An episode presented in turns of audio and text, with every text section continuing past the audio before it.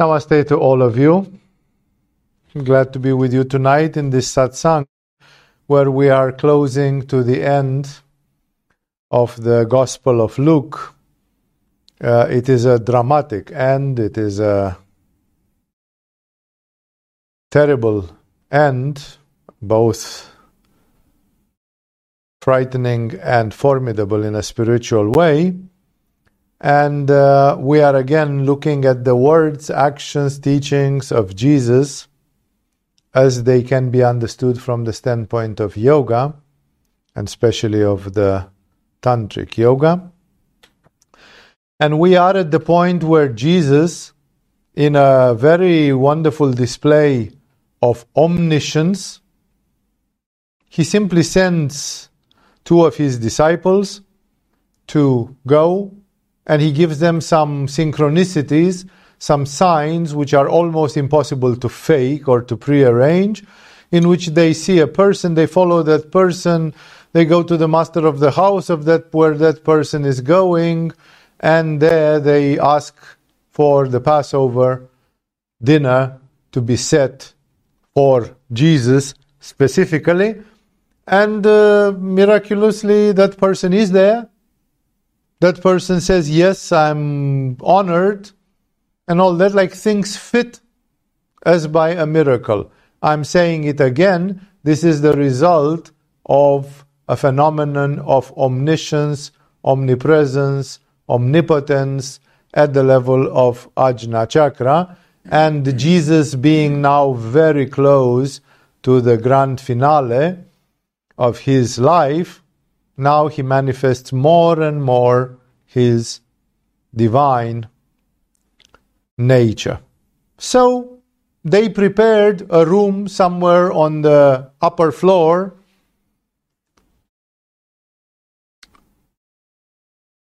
For this, for, for the evening, remember this would be the evening of Thursday.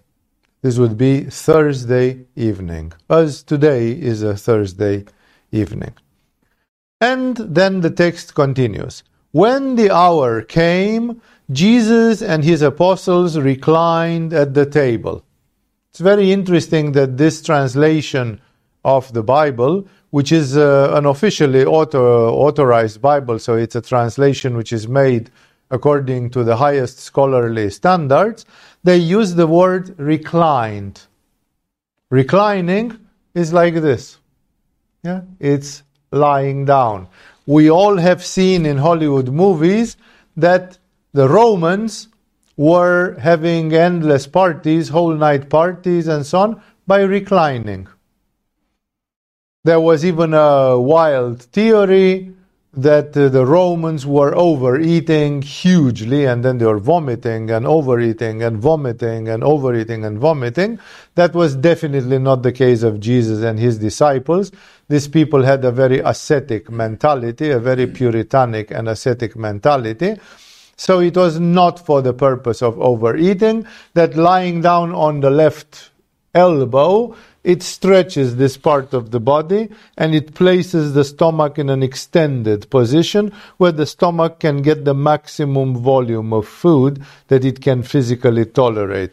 So for the Romans, this reclining was a hedonistic thing which they were doing as inherited from the Greek culture and it was simply the manifestation of a typical decadence. The Roman Empire, as well as the Greek civilization, they are highly, highly decadent and rotten, very badly decayed. And this kind of reclining banquets, they were a typical manifestation of that. But it's interesting that the text uses for Jesus' meeting also reclining. Like sometimes Jewish people meeting in their meetings, they were sitting, but they were also sitting in a comfortable way and sometimes simply reclining.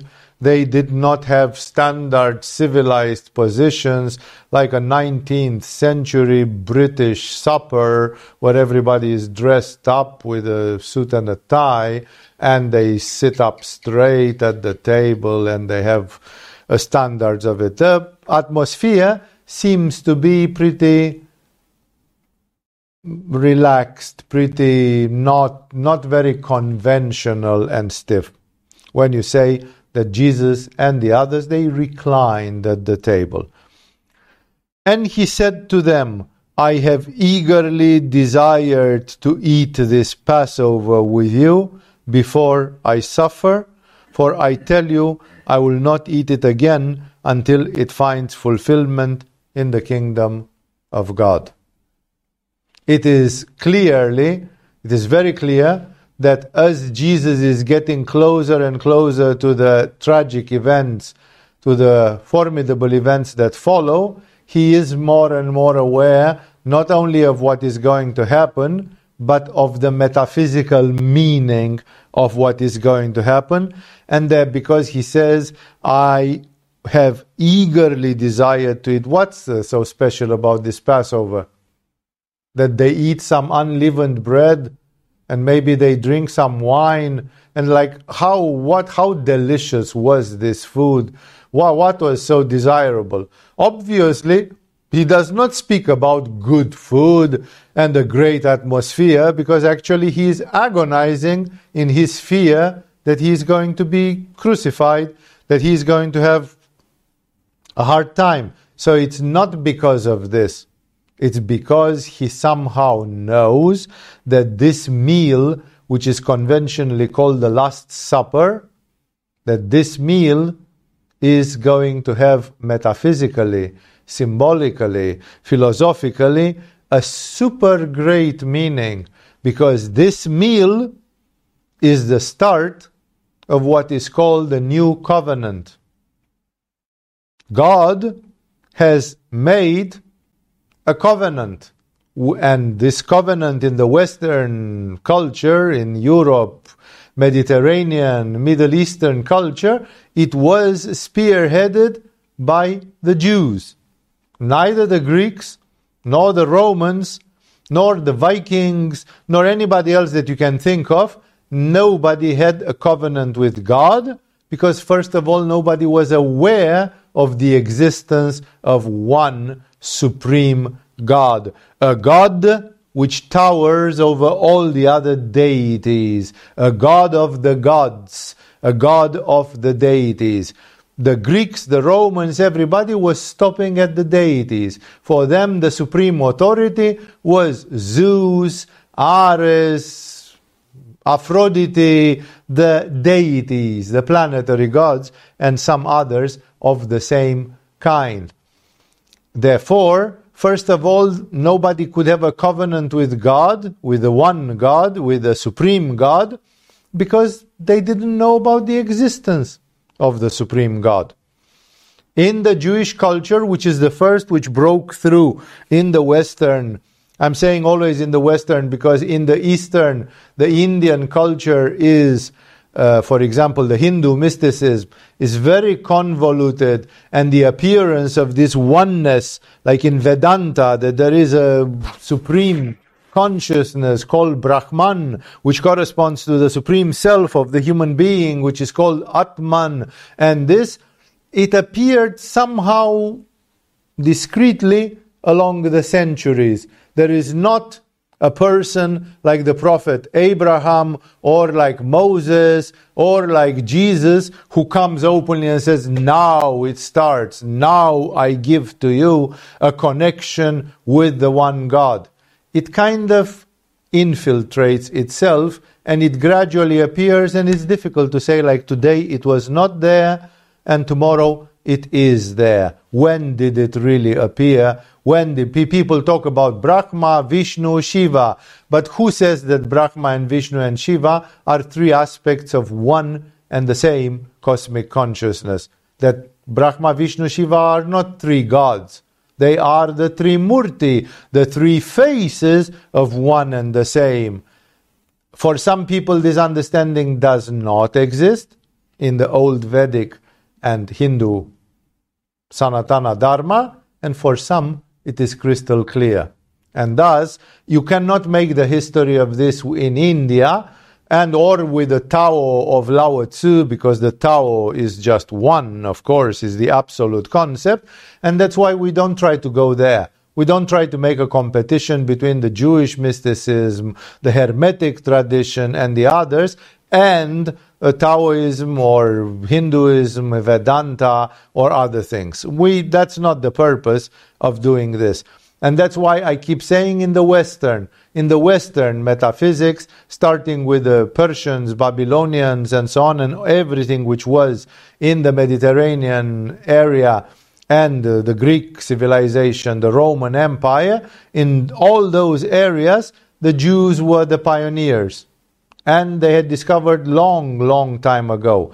And this connection with God, exactly as a magician has a ring which connects it to a deity or to a spirit, or the Aladdin's lamp, and you rub the lamp and the jinn, the spirit, is coming out, and then you talk. So it's a covenant. It's a deal. Every time when I rub the lamp, you show up and you ask me what is my desire. No, that's a covenant. So it's a deal. Exactly in the same way, God, the one, the Jewish God, gave to the prophets who were capable to have clairvoyance, to see, to be in contact, gave them a covenant, gave them a deal, what to do. For example, for Abraham, after he tested Abraham if he was willing even to kill his own son for God as a lamb, as a sacrifice, and Abraham was crazy enough to be ready to do that, and God was honored by the devotion of Abraham, and of course, he didn't like, he didn't let it happen. He didn't allow Abraham to actually sacrifice a human being, his own child. And then he proposed to him the famous deal of circumcision. This is where the ritual of circumcision started for the Jews.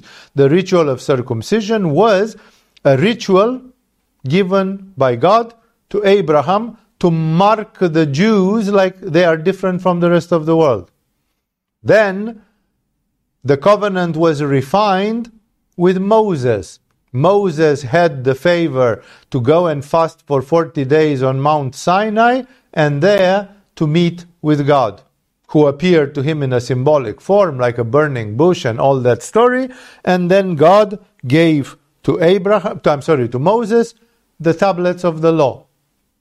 And God described to Moses how to make the famous Ark of Alliance, which is a very mysterious device, which until today is uh, the source of so much speculation, fantasy, science fiction movies, and other such things. So the covenant started from Abraham, and then at the time of Moses it got improved. They had an Ark of Alliance. In the Ark of Alliance, there were the tablets of the law carved by the finger of God directly. And this Ark of Alliance was in the Holy of the Holies. It was in the center of the altar of the temple of David and Solomon. Of course, Solomon built it at the time of David, it did not exist. The famous Temple of Solomon, which resisted until the year 70. And at some point, it seems, that even at the time of Jesus, those tablets were not there anymore. The Ark of Alliance was not there anymore. It is a huge investigative story as to where is the Ark of Alliance, if it is hidden somewhere, if Indiana Jones found it and took it to the American government, if it's in Ethiopia or Eritrea or whatever it's called today because it's split in two countries and all the rest. So I'm not going to go there, but that was the next covenant that you were bringing lamps to God, and the priests were burning those lamps until they turned them into ashes, and those were offered in front of the Ark of the Alliance, and in this way there was a sacrifice to God. Now, at this time, one day before his crucifixion, may less than 24 hours before his crucifixion, Jesus is changing the covenant. Jesus is bringing an update to the religion.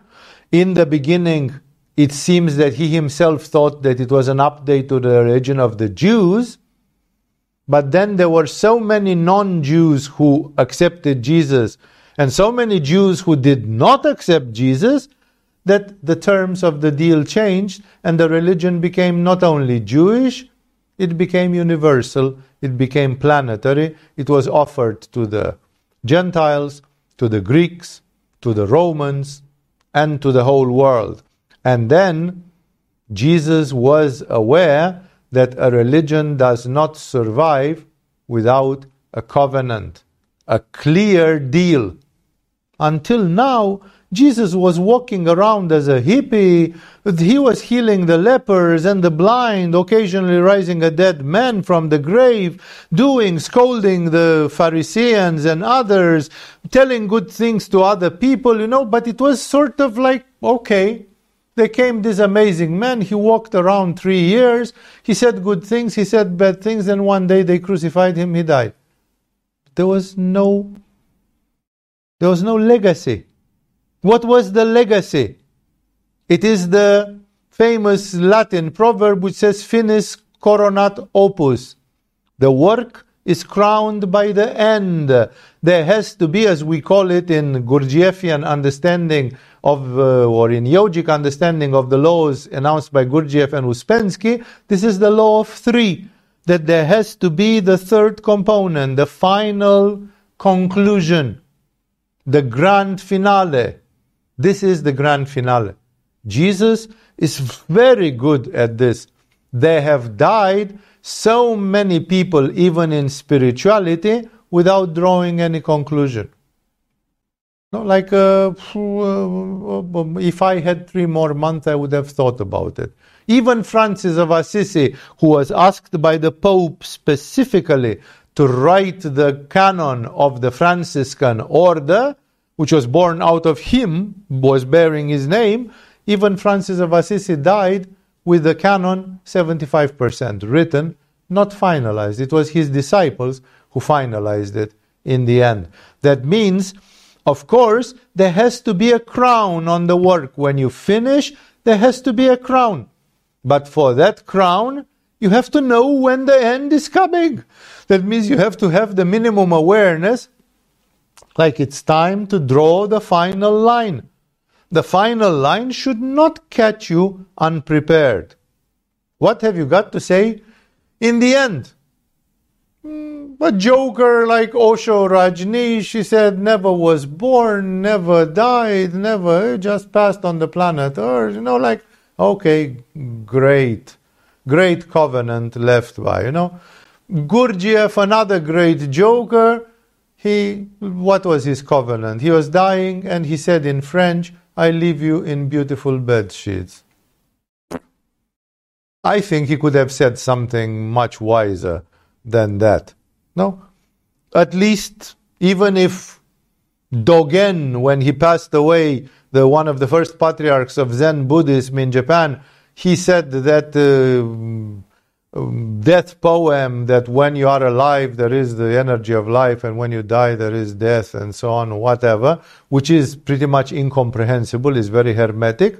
Nevertheless Dogen left clear advice. He said the cook in the kitchen is one of the most difficult jobs in a monastery, this and that. Then he told to the different people who are surviving him, you do this, you do this, you do this, you do this, and so on. Like he, he made a conclusion. He had a final thing. Well, Jesus definitely had a final. His timing was impeccable. He didn't do this on Wednesday when he got crucified Friday. He did this on Thursday evening. Like it was the very, very last moment. Then whatever happened with him, with the disciples, were just part of a huge spiritual test, were part of a huge spiritual event, but it couldn't be changed anymore. If you would have done it a month ago, then the priests, the Pharisees, said, What? Jesus three weeks ago said this, oh man, what a ridiculous thing. You know, it would have been already corruptible. Like this, he did it less than 24 hours before he was assassinated, he, before he was martyrized, and then it stayed until today. The Last Supper is the ritual and symbolic and divine root of the most important ritual of the Christian church until today, which is communion, taking communion. Taking communion basically means that the devotee as well as the priest they believe that by a special ritual of invocation bread and red wine become the symbolic carriers of the flesh and blood of Jesus. What I have said here is slightly blasphemic because they don't believe in the actual church, they don't believe it's a symbol. They believe it is it. It is. They don't believe it corresponds. It's a blasphemy to say it corresponds. They believe that in the moment when the bread and wine are consecrated, they become the flesh and blood of Christ. And if you don't believe it, it's your problem. It's your lack of faith. But they are directly that. So basically, the idea was not circumcision. That's why the Christian community soon enough, communities soon enough they dropped circumcision because it was not necessary. That was a covenant from two stages ago. They still respected the Ten Commandments of Moses as an idea, but they didn't have the Ark of the Alliance and they didn't have the Holy of the Holies from the Jewish temples, and therefore the covenant became something else. God came to earth, He took a human form. That human form was a man made of flesh and blood, and that flesh and blood man was sacrificed like the lamb which was taken to the temple for you. And if you take a little bit of that lamb and put it in your mouth, you've got God inside you like a graft on a tree Exactly as when you take a splinter from one tree and put it into another tree, and this tree becomes similar to that tree. Like a good apple tree gives you a splinter, you graft it on this, this becomes a noble apple tree because of the power of the grafting. So, this communion is a graft from Jesus. And you take it, and basically, this is the most mystical part of your yoga you have a yoga of working, loving, following the Ten Commandments, doing this and doing that. There are many things that you do in the Christian spiritual life, but the number one of all of them is communion. Communion is your yoga session. Instead of doing two hours of yoga every day for a week, which means sum up 14 hours of yoga practice, you take communion on Sunday, every Sunday. And that is like recharging your batteries. That is like bringing a new draft, a new graft.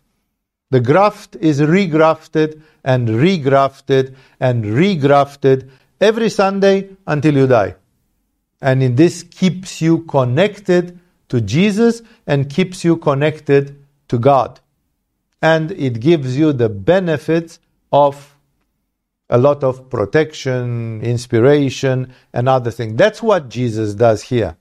Jesus changes the deal, improves on the deal. It says now you don't need to get circumcised.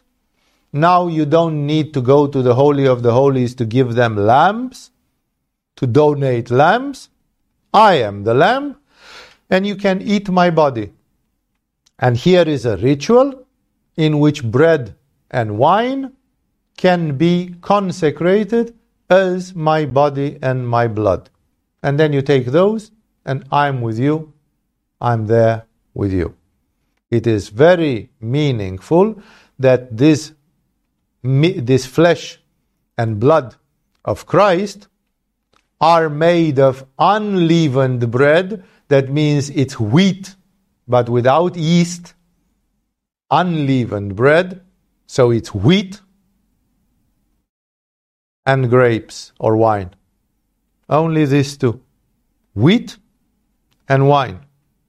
It is, for example, known in the history of art that while he was painting the Sistine Chapel, Michelangelo was having a diet of wheat and wine. Not only the one from Sunday on communion, I'm sure he took those, but in the daily life, he was eating a lot of bread, clean bread, and he was drinking wine. Those were his calories. His 2000 calories per day or whatever he was eating, they were coming from bread and wine. He was not eating sausages. He was not eating, uh, I don't know what other things, beans or something. He was eating bread and wine because he wanted to come as close as possible because he was painting God, he was painting Jesus, and he wanted to be as close.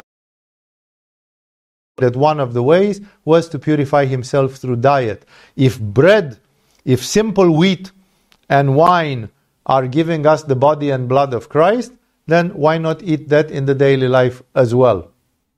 And interestingly enough, Michelangelo did not develop a lack of vitamins, did not develop a lack of minerals, did not develop subnutrition. He managed for years to just eat bread and drink wine, and he had enough power to paint the Sistine Chapel. Therefore, here it's very interesting how Jesus has chosen as carriers of his graft. What did he choose? Because he could have asked people to eat uh, something else. I, my mind doesn't come now. Chrysanthemum flowers or something and say, This is my body, this is my blood or something. But he chose bread and wine, red wine, which seem to be very daily life things. No? So, how important are they? That's why it's very difficult to see because then you go to some people and they say, I suffer from intolerance to gluten and I cannot eat bread. Then you cannot eat the body of Christ.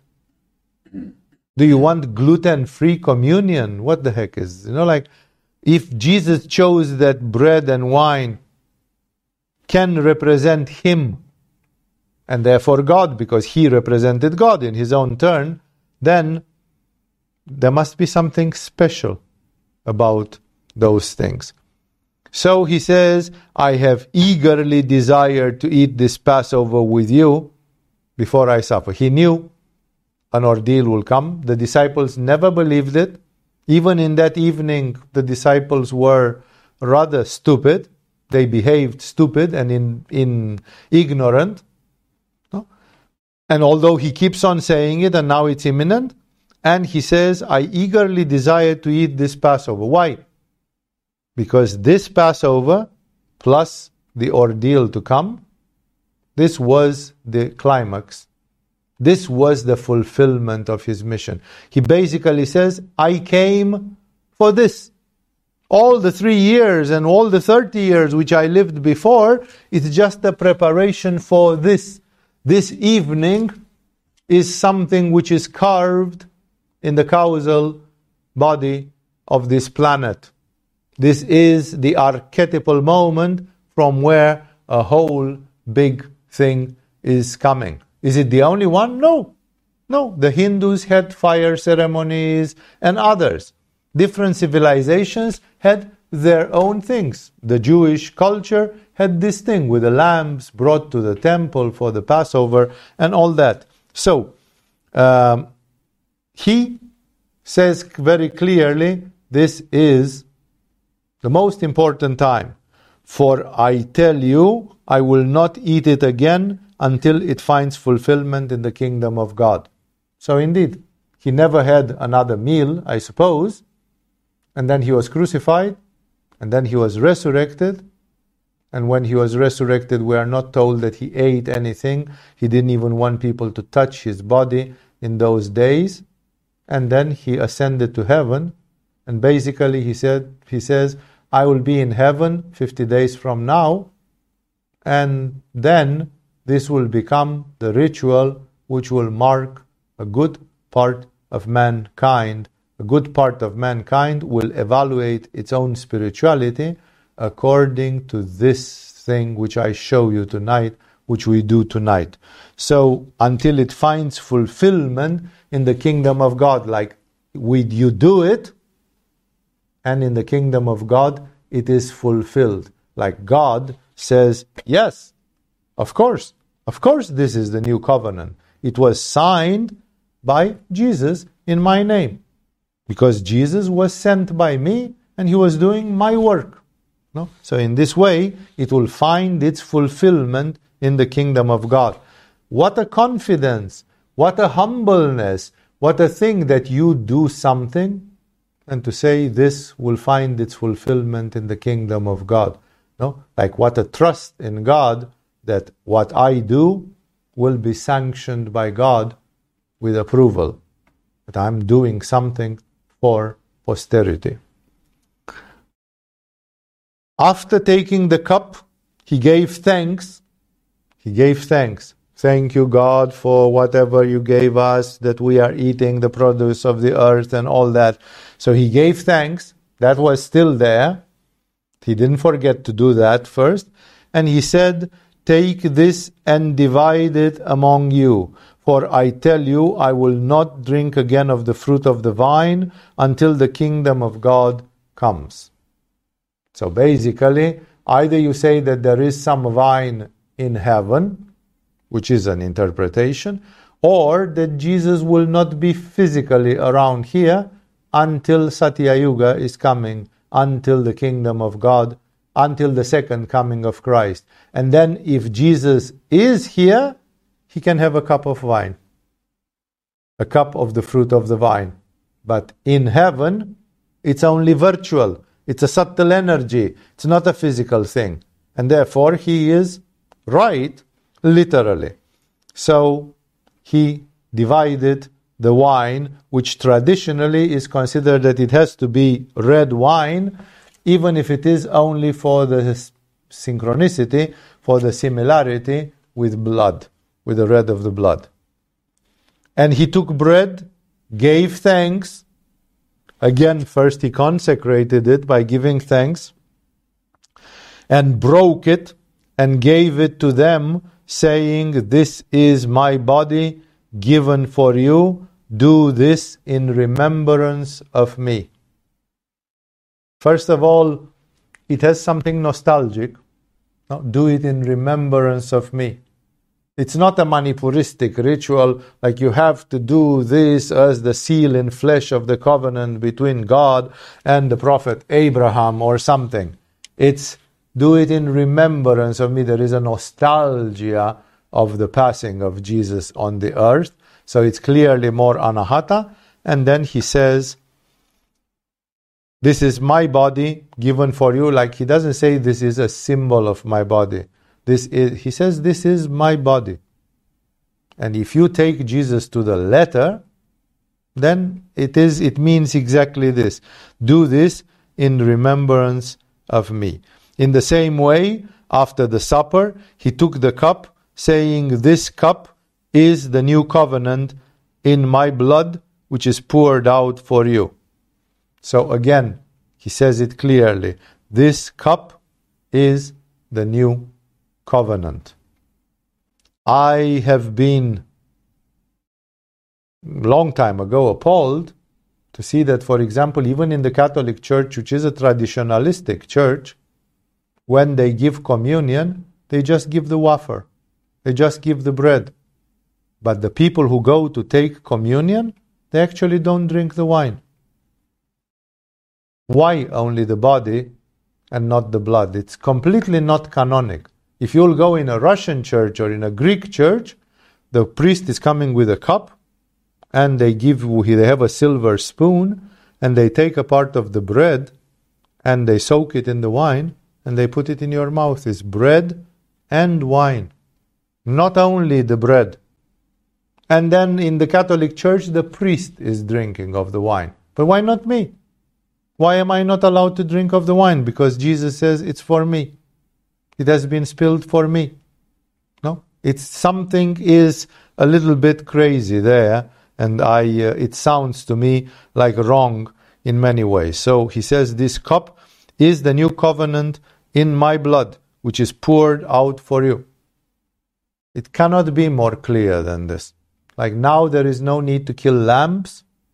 Now, there is no need to cut foreskins. Now, there is no need for any of that. Jesus has given his body and blood, and that's good enough.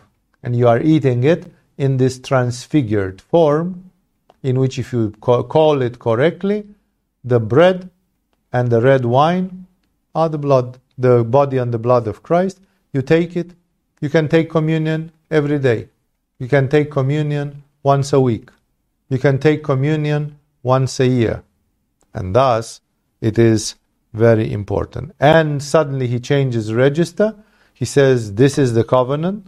So he's, he's very clear. Other Gospels describe this uh, event from a different angle, showing other words slightly different and showing, highlighting other events.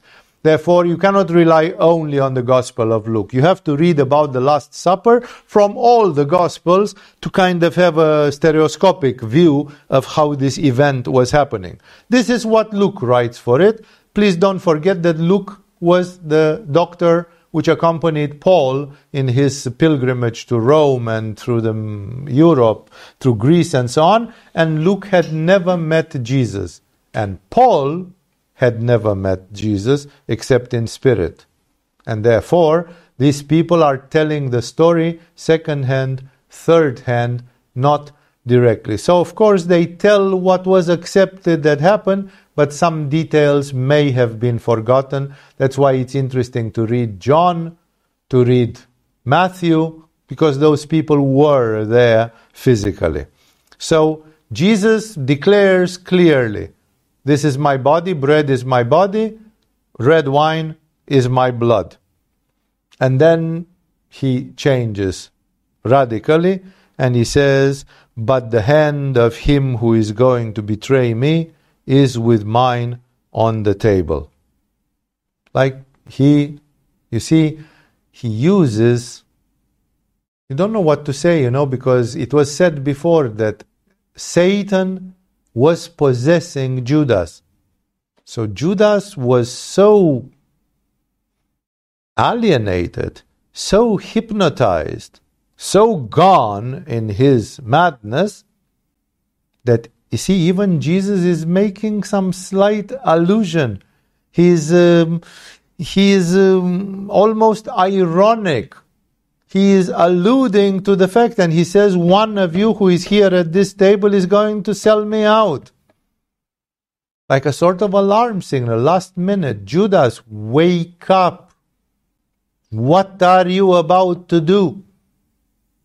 Even when Jesus is almost slapping him on the face, because it's quite obvious at some point that he talks about him, Judas does not give up which shows exactly that he was gone over.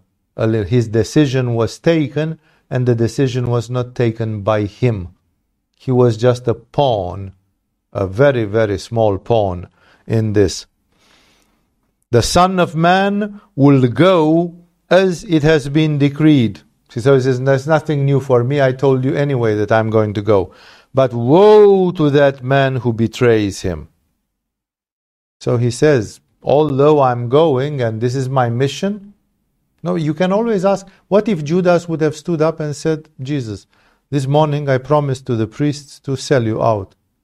Now I realize you know about it because you are you are doing like this to my nose, you know? You are teasing me. So obviously you know something. And still you are going on with it and you are kind of insulting me indirectly and provoking me, and it's like I can't take it. I'm going crazy here. But Judas was not going crazy. He was crazy already, and he was gone. He was possessed. He was not using his own mind and senses. Because otherwise, a normal person would have said, This guy seems to know what's happening. No? And it's like, if he knows and doesn't do more, doesn't defend himself, doesn't know, like what the heck is happening? No? So Jesus says, I had to go anyway because I'm the sacrificial lamb. I have to die for God. But what if they just arrested me on the street without the support of one of you? What if none of you would betray me? Wouldn't that be much more elegant? So he says, I will go. It has, it has been decreed. God has decreed. Because Jesus prayed, please take this away from me. And God didn't take it away. Which means God said, no, no, no, no, just go and do it. You have to do it. This sacrifice, it's a cruel ritual of sacrifice, of human sacrifice, which will have to be done. Otherwise, this wine and this bread will not become your flesh and blood. The covenant will not work because there has not been a sacrifice for it. No, it has to be done right. I want a new covenant with mankind, and for this you have to serve as an instrument for it. And Jesus didn't like it, but he was ready to do it. But he said, Why does it have to be done with one of you being a shithead? One of my own people. I understand if I was walking on the street and then ten soldiers came and arrested me. And what to do? They arrested me in public and they took me and they beat the shit out of me or they killed me or whatever they did. And probably that's what would have happened anyway if Judas would have stood back. But he didn't stand back. That's the curious thing, which shows the extent of what is meant when it says that the devil entered in Judas. So he says, But woe to the man who betrays him. Because there, something is happening. If you put your hand on red hot coal, you get burned. You say, Yeah, but I was serving a cosmic purpose. Yeah? When you touch red hot metal, you get badly, badly, badly, badly burned. No? Oh, but even if it was for a cosmic purpose, still it happens. So Jesus says, I don't have anything with Judas. But the fact that he became the symbol of that, it's not at all good for him. Woe to that man who betrays him. They began to question among themselves which of them it might be who would do this. No, like it was so obvious that they were talking about it. They said, Who? Now he says, It's one of us. There were 13 people in that room, for God's sake. No? There was Jesus with the 12 apostles. There might have been a few other people, but probably according to the habit, they were not sitting at the same table with Jesus. There were probably some secondary stuff in some other table or around the room. But these 13 people were the main characters. And Jesus says, One who sits at the same table, his hand is on the same table with me. No, the people said they looked around and they said, Who is he talking? It's one of us, 12 people here. And then they look at each other and said, Is it you? Is it me? No. Also, a dispute arose among them as to which of them was considered to be the greatest. No, like again, stupidity. The kings, Jesus said to them, that's another one which showed, no, like, if you are less patient than Jesus, you would get a little bit desperate with how stupid people could be. But anyhow, Jesus knew what planet this is and that he came for these baboons to elevate them, and therefore he was willing to do this sacrifice. Jesus said to them, The kings of the Gentiles lord it over them, and those who exercise authority over them, they call themselves benefactors. But you are not to be like that. Instead, the greatest among you should be like the youngest, and the ones who rule like the one who serves. For who is greater, the one who is at the table or one who serves? It is not the one who is at the table, but I am among you as one who serves. You are those who have stood by me in my trials, and I confer on you a kingdom just as my Father conferred one on me, so that you may eat and drink at my table in my kingdom and sit on thrones, judging the twelve tribes of Israel. So it's very magic. First of all, he says, who will be the biggest? It will be the one who will do the best karma yoga, no, the one who serves, because that's what service is in the Christian understanding. It's karma yoga more or less. So he says, serve humanity. That's what makes you great. No? Who is the bigger, the one who serves or the one who eats at the table? No, it's like, and he says, I am among you and I'm serving you. In other Gospels, he says, I did not come to be served, but to serve. I'm here to serve you. This is the mentality of many gurus in India, Tibet, in the world, that they want to serve. They want to be of service. And, of course, he speaks symbolically when he says, I confer on you a kingdom, just as my father conferred one on me. So he speaks about transmission. I have been given the kingdom of heaven, and I'm making you part of it. But remember, the ritual was not yet fulfilled. Jesus is promising, but he is promising before he got crucified.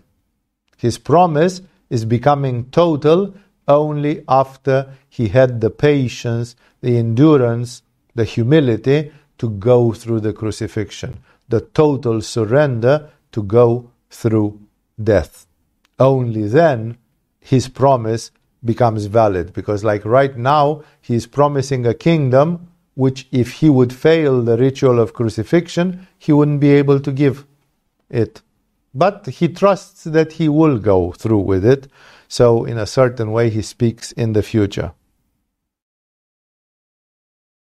Simon, Simon. So he talks about Peter. It always seems that Peter has a bit of a big manipura and in the group he was one of the natural leaders of the group. He was more grumpy from the beginning, did, want, did not want to follow Jesus. He was, uh, he played hard to get and so on. And then when finally got in the group, he was like older than most of the others, more grumpy, more manipuristic, more hard-working type, you know. And then because probably he had some uh, strong manipura, people looked upon him as a natural leader. Maybe he was big physically in those days, it mattered who had physical strength. People who had physical strength, they were natural leaders simply because a lot of the things were decided by physical strength. And thus, Simon, this Simon Peter, he was, and therefore Jesus addresses him like he addresses the chief of a class in school, you know, the the leading pupil in a group of students. Simon, Simon, Satan has asked to sift you as wheat.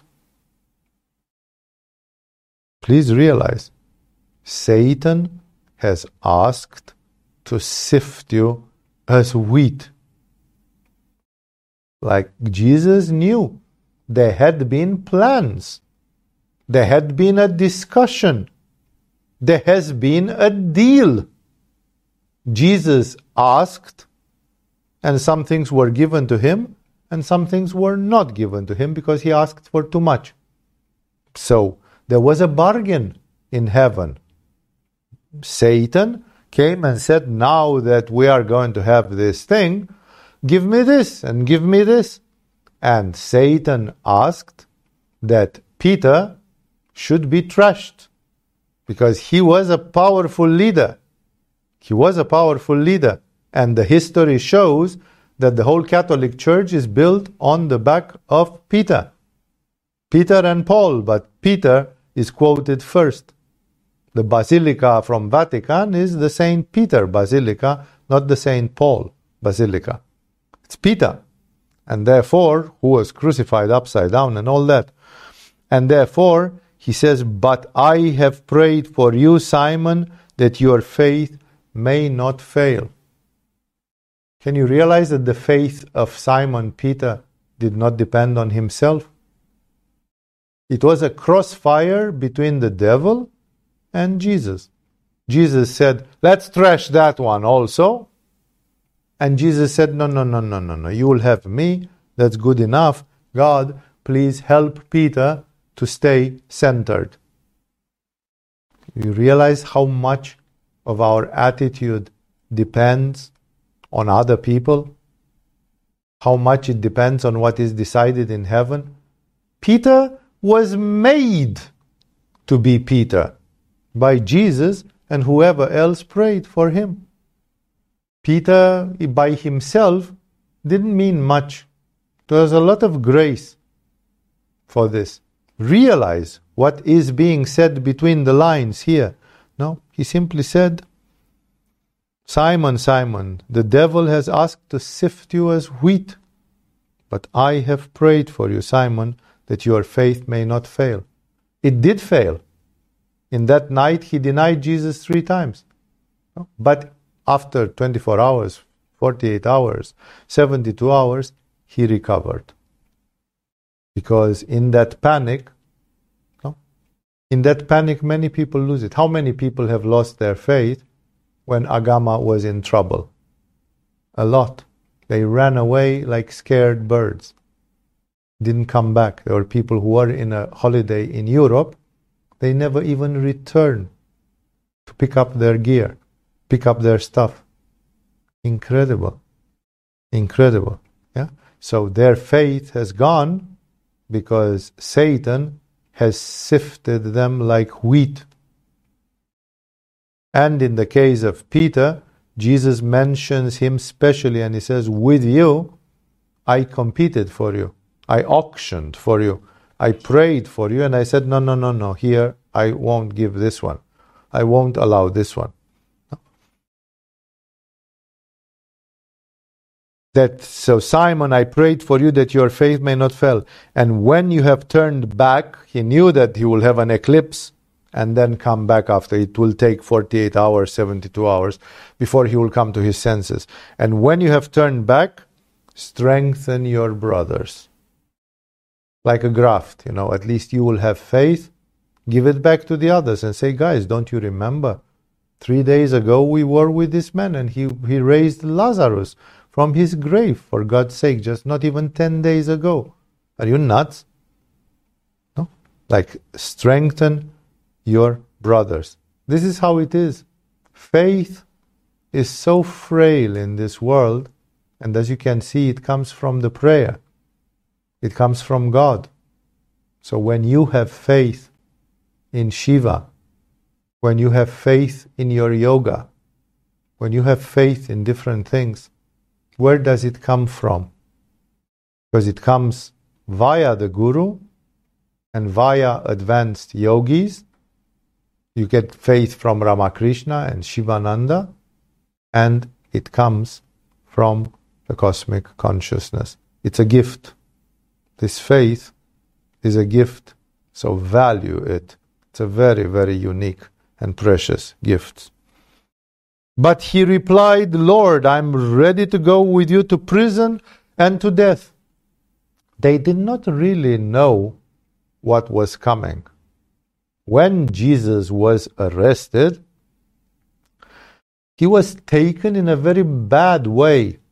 He was insulted, he was mocked, he was hit, he, they were very aggressive. It was not like you are guilty of subverting the order in the state of Israel and we'll put you to prison. And then a judge will come and will say, yeah, they were right. You are condemned to death.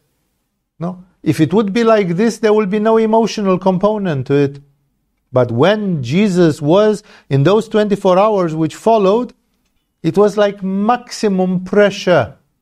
Maximum pressure the emotion, the psychological pressure, everything was running at unimaginable levels. Unimaginable levels. And Peter, who just in the evening now promises, I'm going to prison with you to death, he was not able. He was not able. So Jesus says it's okay if you come back even after three days. It's still okay. I understand you cannot take the maximum pressure when it will be in the maximum pressure, only Jesus was the one who was still lucid and he knew what was happening. For the rest, there was just a rush governed by the devil in which all the emotions were hitting the fan and everything was happening like in a bad dream. Re- quickly, quickly, no, uh, uh, whoa, whoa, whoa, whoa, whoa, and before you knew it, it was over and Jesus was dead.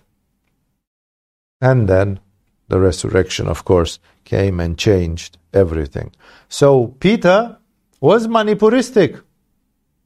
He knew that Jesus kept on saying that something bad will happen, and he said, Okay, if something bad will happen, I will go with you in prison. You will be in prison, I will be in prison. If they condemn you to death, let them condemn me to death. But it never happens quietly like this. It happened in a hysterical way, in an insane way. It happened like uh, in a speed, in a trance, in a, you know, and before you knew it, it's like, uh, uh, no, no, I don't know that guy. No, the fear came, the, he didn't have the time to think it over. Jesus answered, I tell you, Peter, before the rooster crows today, you will deny three times that you know me. Like, again, clairvoyance, again, that omniscience. How did you know? How did he know that just before this, a rooster was going to crow these are the omens, the synchronicities. Nothing is coincidental. From the third eye of Jesus, everything was go and find a man with a pot of water and follow him and go to the owner of the house and say, Jesus will come to spend the Passover here. And the guy said, Oh, I'm honored. Of course, come do. I'll arrange the room. Like, how did he know? This is the omniscience, the all knowing nature of God. It's the same here. Now, Jesus, the gates are open. And of course, Jesus will be taken quickly, quickly, quickly, quickly, quickly, crucified, beaten. Uh, there's no time to think about it. It's all like a rush. Even then, he managed to keep the consciousness of what was happening, the awareness. But how he knew with Peter, what a clarity. The rooster will crow three times, and then before that, you already denied me three times.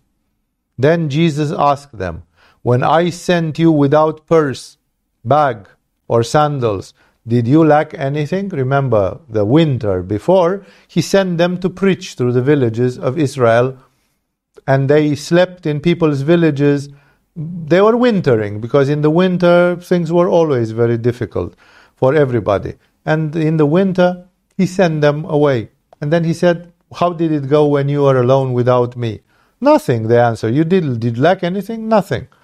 He said to them, But now, if you have a purse, take it, and also a bag. And if you don't have a sword, sell your cloak and buy one. Again, Jesus says, the terms are changing. That was with me being here, an experiment to teach you something. Now you will be alone. You need to have the bag, the purse, and even he says something about a sword, which he obviously doesn't mean literally, because the disciples of Jesus were never wearing swords. So the sword in the Jewish mysticism is a symbol of the tongue, that your tongue is cutting like a sword. And like you argue with people, you tell them, you are not right. This is a demonic thing, you know? And like, in that time, he didn't say that they should they should be gentle. But here it says now you have to put people to their place, show them what the truth is. It is written, and he was numbered with the transgressors, and I tell you that this must be fulfilled in me. Yes, what is written about me is reaching its fulfillment. He will be numbered with the transgressors. This is from the prophet Isaiah. No, like he will be considered a common criminal. You would accept that Jesus cannot be put together with two thieves, for God's sake. He was crucified. Maybe they were not crucified in the same day, but he was crucified more or less together with two thieves. What's a philosopher? A metaphysician? A wizard? A prophet? Even if he is contested as a prophet, what does he do among common criminals? Because he cannot be put, he should have been crucified in a different end of Jerusalem or something, you know, he should have been put somewhere. This is a different case. Or he should have been killed in another way. No, why crucified as common criminals? The Romans couldn't care less. Because the Romans, whoever disturbed the Roman Empire, zap, they killed them. And they had the crucifixion system and it was working and that was it. No? And it was scary enough for people to see and to tell to people, don't do like him because you will get the same punishment as him. It was good for discipline. But the Jews, for the Jews, how would you have that two criminals are crucified and Jesus is between them, among them, in the middle of them? It's kind of not acceptable. The prophet Isaiah saw it with his clairvoyance and he said, he was numbered with the transgressors, like with the criminals, with the lawbreakers. And I tell you, says Jesus, that this must be fulfilled in me. Yes, what is written about me is reaching its fulfillment. He could feel. Now he had done the transmission, the new covenant. Now things were rolling. It was the last straight line before the explosive things will happen. The disciples said, See, Lord, there are two swords. That is enough, he replied. They were having two swords. The disciples were clearly not understanding enough. When they, Jesus was arrested, Peter, who was the more manipuristic one, took one of the swords and cut the ear of one of the priests, of one of the soldiers from the temple, trying to make a sort of a commando to free Jesus. And Jesus did not accept this solution. And he told him, Peter, put the sword down. No, it's not going like this. That's not how I'm going. And thus, uh, they did not understand, but he was telling them, There was a time when I was here. Now you'll have to go in the world and you'll see there are other rules there. A little bit more just before he gets to be arrested, Jesus went out as usual to the Mount of Olives, and his disciples followed him. It has been said before that every night, in those five days while he was in Jerusalem, every night he was sleeping in the house of a devotee, a place in the Mount of Olives, which is on the eastern side of the old city of Jerusalem.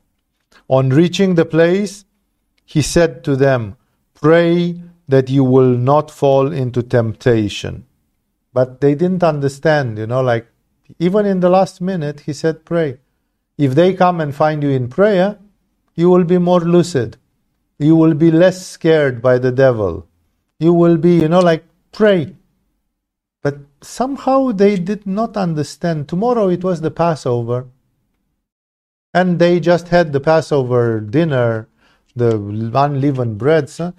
People, I mean, although Jesus was telling them something bad is going to happen and so on, funny, all of them were like hypnotized. None of them said, Man, Jesus, please, let, us cut the crap, you know, sit down.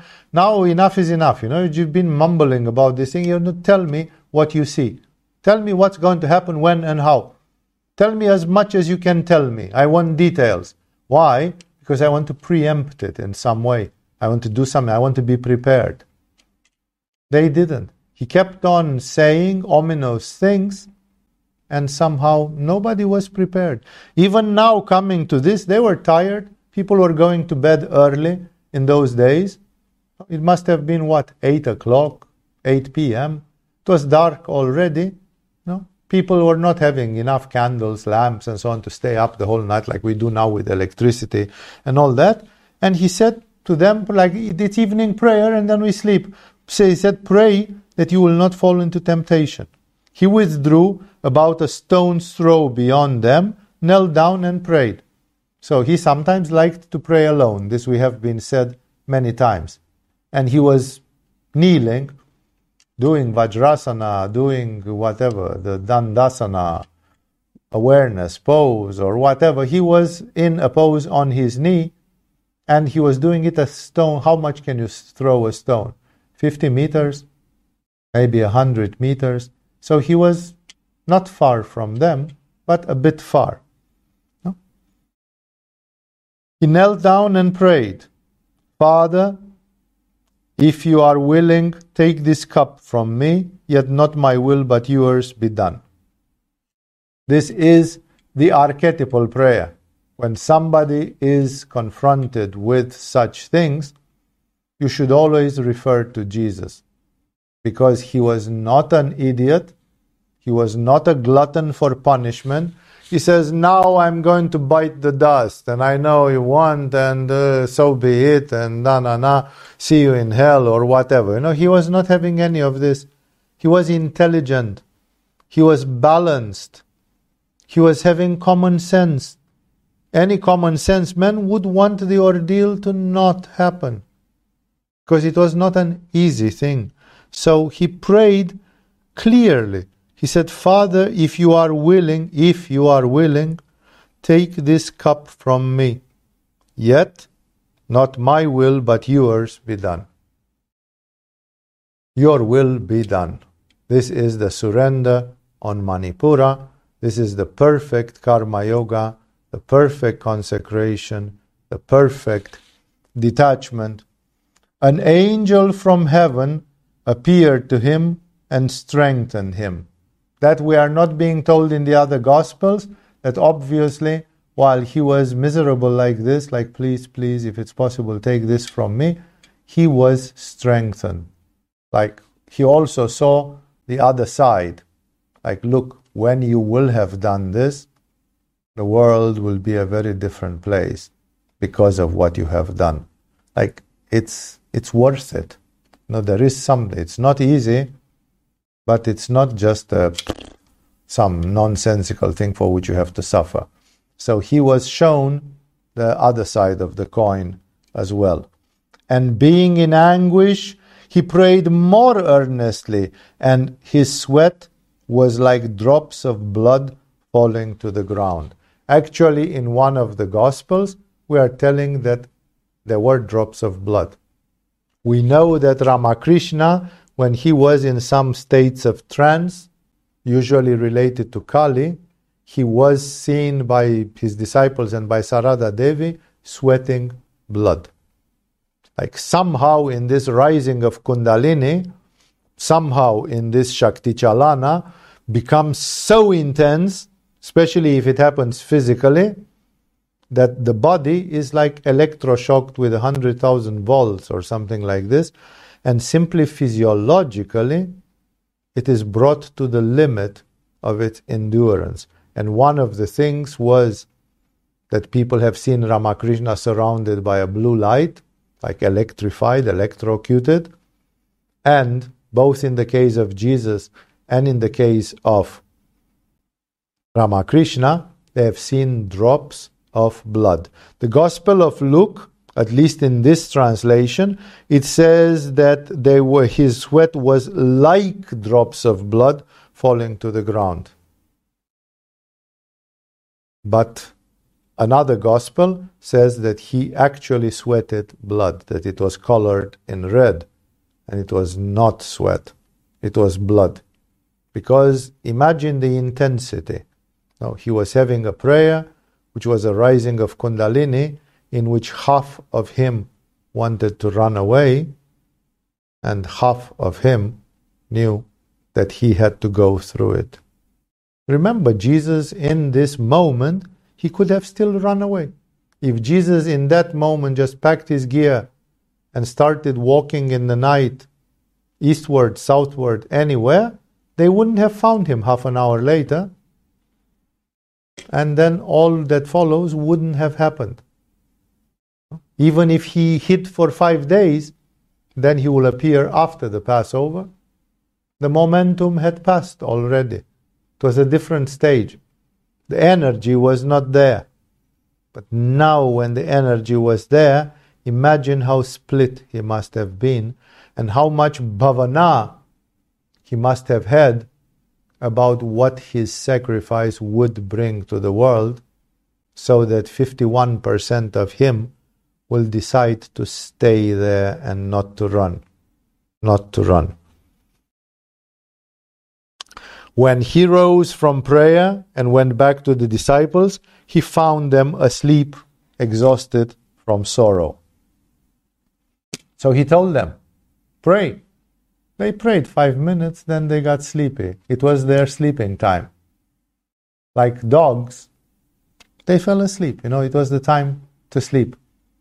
This shows, again, how prepared they were for what happened next. Why are you sleeping? He asked them. Get up and pray so that you will not fall into temptation. The temptation was his. For them, what did it matter? All of them ran away, and we are told that one of them witnessed the crucifixion, together with his mother and together with Mary Magdalene. Two women and one man, and that man was John. John somehow sneaked in and he stayed. He was not there probably in the daytime or hidden in the crowd, and when they put him on the cross, he was there with the two Marys, Mary, the mother of Christ, and Mary Magdalene. He was there holding them by the shoulders and giving them some manly strength while they were watching how this man was slowly dying on the cross as he was there. So it's like they were not, you know, they were not big heroes. These were some fishermen from Galilee, one tax collector, one, you know, like they were not big heroes. And Jesus told them, Get up and pray so that you will not fall into temptation. It's exactly like, you know, maybe I have been asked sometimes to make efforts, to stay up in the night. To, you always say, Why tonight? Why tonight? You know, like I feel really crushed tonight. Should I wake up at two o'clock and do my equinox meditation in the middle at three o'clock in the morning? You know, you don't want to. You can understand these people. Because, you know, Jesus told them maybe they did not understand why suddenly he has become so needy, why suddenly he has become like he insists on this thing. To them, there was nothing. There was a ritual, which they didn't see as a ritual. Jesus told them, I'll give you the kingdom of heaven which God gave to me, blah, blah, blah, blah. It was all among the grand sayings which he was telling this guy was a mad prophet and he was promising a lot of things and he was using big words and saying, but they could not understand. And even in the night when it came and he said, now things are, but obviously Jesus did not tell them, men, at nine o'clock they will come for me. Because, you know, if I would have been Peter or something, I wouldn't have listened to Jesus' bullshit. I would have taken him on my back and ran with him out of Jerusalem. You know, I would have said, You can beat me, you can punish me, you can do whatever you want, I won't let you. It's obvious that Jesus, in all this raving and in all this uh, ominous, threatening environment, he never said really concretely, he never prophesied concretely, concretely, concretely. He was very threatening and ominous, but not really because the disciples even in the if they would have known this is the last evening that you'll ever spend with Jesus. Then most of them would have said you know what? We can sit in a painful position and we will not fall asleep you know we'll sit in vajrasana we'll sit in and we will not fall asleep but they didn't realize that the lightning that the hammer was falling already they, they couldn't realize that. So, this is why they were very confused.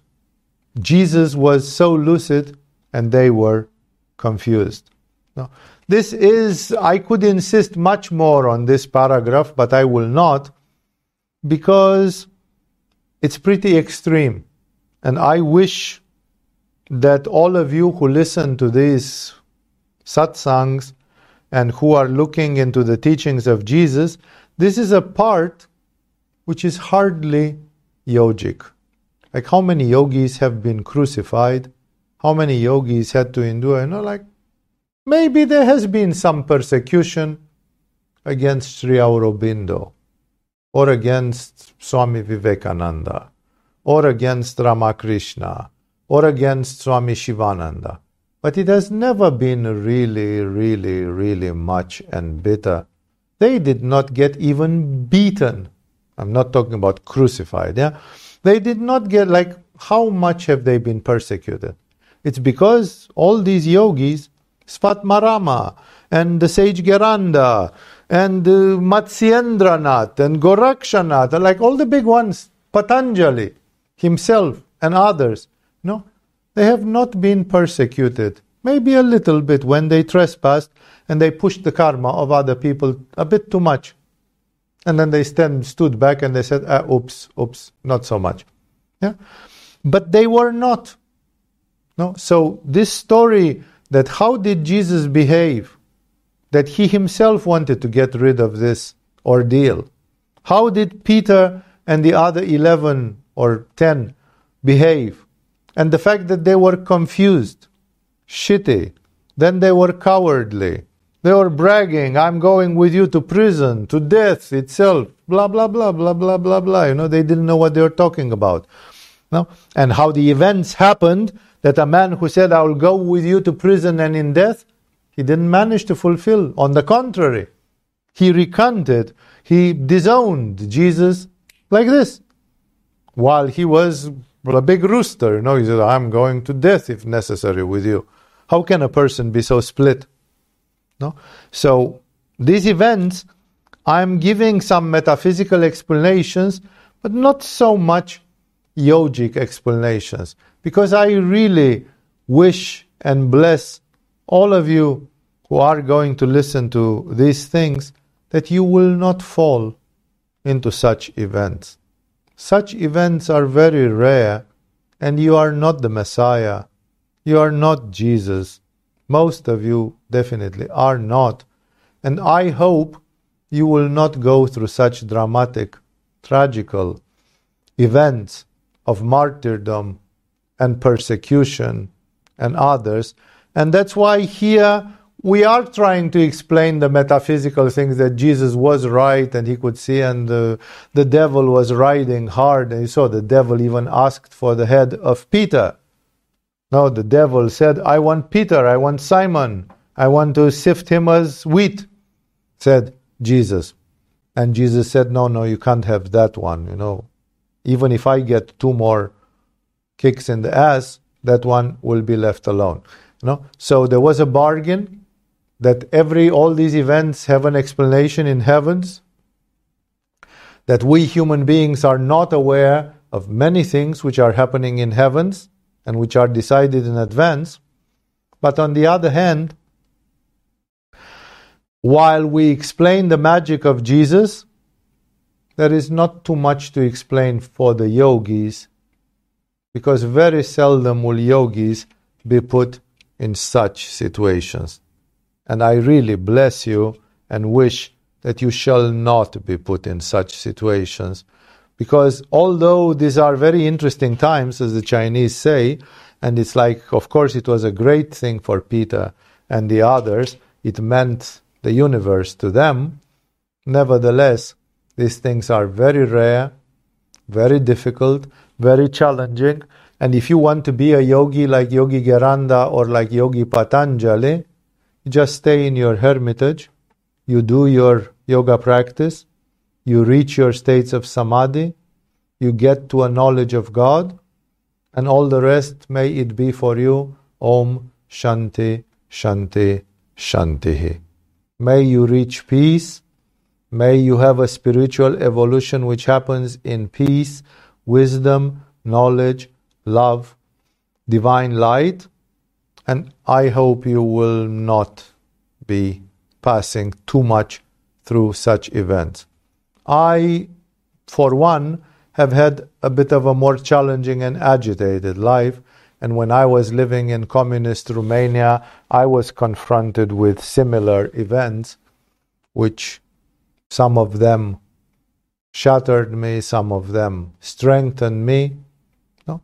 Then I myself have seen events like the events which I mentioned from three years ago, where there was a lot of betrayal and a lot of deception and a lot of lies and a lot of things. And I know that sometimes people can be tested in bitter ways, I included.